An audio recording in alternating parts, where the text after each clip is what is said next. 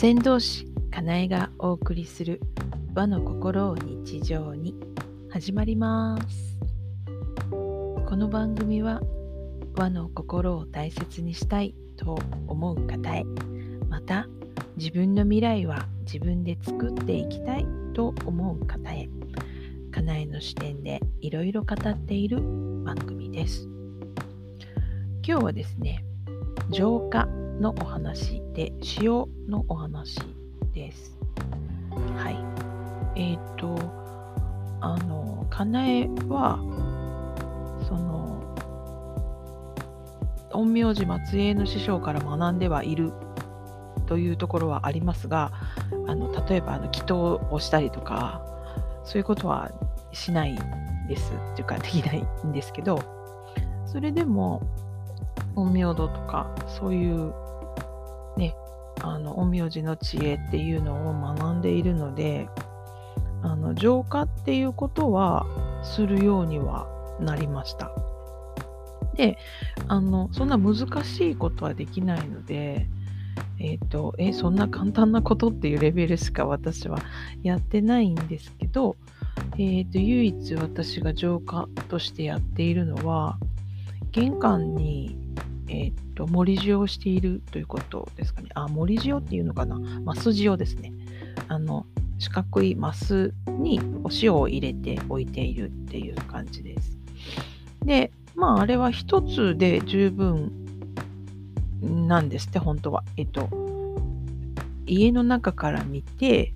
えっと、玄関のドアがありますよね。あの、こう、開くドアの人、あなんていうかな、こう押して開けるドアマンションみたいなね、の人もいれば、えっ、と、こう、うちは、その、えっ、と、一軒家なので、横にガラガラって開ける、あの、引き戸なんですけど、まあ、引き戸であってもいいんですけど、とりあえず、一つ置けばいいって話ですね。で、えー、でも私は、あの、左右一個ずつ、あの、ペアで二つ、マスジを置いています。で、えっ、と、お塩を置くのはその邪気をうん吸い取ってくれるから塩がっていう考えもあるんですがなんか師匠の話を聞いてると吸い取ってくれるというよりかはなんか結界を張るっていう意味合いの方が強いみたいです。玄関に置いておくことで家の中に珍味毛量みたいなそういう邪気が入ってこないように結界を張るっていう意味があるそうです。でですねあの結界を張る時のその何て言うかな流れる方向があるんですって。塩を置いたらその塩から右回りだからあの時計回りの方向に、えっ、ー、と、浄化のその流れが流れるらしいんですね。だからくるりんと。だから、あの、向かって右側に置いておけば、ぐるっと回って、えー、家の中をぐるっと回ってですね、で、玄関のドアのところの左側に戻ってきて、左から右に帰るので、結界が腫れてるよってことなんですけど、まあ、細かいことを言うと、そうは言っても、その玄関の右側に置いてる間に人が出入りするわけですよ。ドアを開け閉めして出入りする。そこでどうしてもちょっと結界が切れてしまうので、そこの玄関の出入り、人の出入りのところで切れた結界を補う意味で、左側にも置いとくといいねっていう話です。はい。えー、っと、そんな話。塩で結界を張ってるんですね。はい。で、なので、やっぱりちょっと、あの、右側のお塩、マスのお塩と左側のマスのお塩と交換する時に、あの、こう見てると、右のお塩の方がなんかやっぱりちょっとしけって固まってることが多いですね。左は割とちょっとまだあのさらっとしていても右はちょっとガチって固まってるあの水気を吸って固まってるっていうことが多かったりします。なのでやっぱりいっぱい吸ってるんだろうなっていう感じ、頑張ってるんだなと思って見ています。で、あのー、まあ、あの焼き塩がいいよって言ってる人も YouTube とか見てたらいらっしゃるんですけどうちの師匠はあの焼かないでもう本当に天日お天道様の光月の光と風であのもう海水から水を飛ばしてできた本当の天然のお塩がいいって釜で焼かない方がいいっていう風な考えなので焼いてないお塩を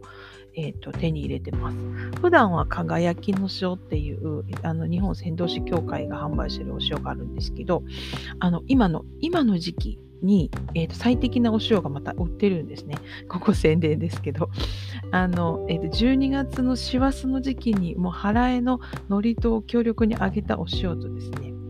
で年が明けて合春で開運の祝詞をあげたお塩、特別な祝詞をあげたお塩があの今、業界から売られているので、それをですね、手に入れられるといいかなって思います。あ、それと、えっ、ー、と、今月のはあの早い段階であの手に入れた方がいいです。というのも、また宣伝ですけど、あの師匠の剣道、あの先導士後期師匠が11月30日のお昼の3時に、えー、あるところからその皆さんにあの販売したお塩に向かって遠隔で祝詞をあの上げてこうなんかこうパワーをつないでくれるみたいな。なうまく説明できないんですけどなんかそういう祈祷をしてくださるみたいなので、まあ、チャンスが合う方はですねぜひぜひあの日本仙道師協会で輝きの塩大払いっていうのを手に入れられるといいかなって思います。あの概要欄に貼っときます。で、その時は、あの、エンコード2625もよろしくお願いします。エンコード欄っていうところがあるので、2625って入れてください。叶えてつながれます。で、えっ、ー、と、そのマスジオなんですけど、えー、お1日15日で買える人もいます。かなえは新月満月で買えています。そうすると、まあ、半月ぐらいあの使うことになるんですね。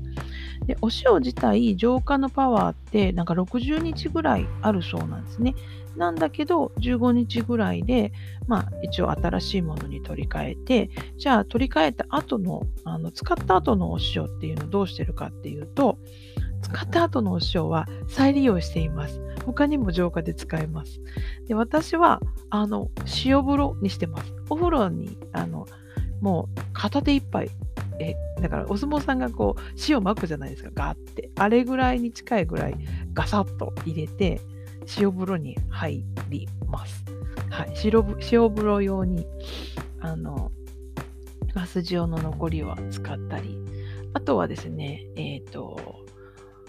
バイオリズムとして、あの冬の3段階。最初天と木と無の時に枕元に少しだけ小皿とかにお塩を置いて寝る、まあ、毎晩変えるんですけどそういうのにそういう浄化に使ったりもします。まあ駆け足でいろいろ言ったんですけどあの塩って浄化特にあの餅の結界を張るっていうことに使えるのであのいいですよっていうお話でした。あの普通の食塩はダメですよ。あの粗塩系でないと天然のお塩でないとあのパワーはないみたいですので間違いなくということです。はい。今日はお塩の話させていただきました。ではまた、先導師かなえでした。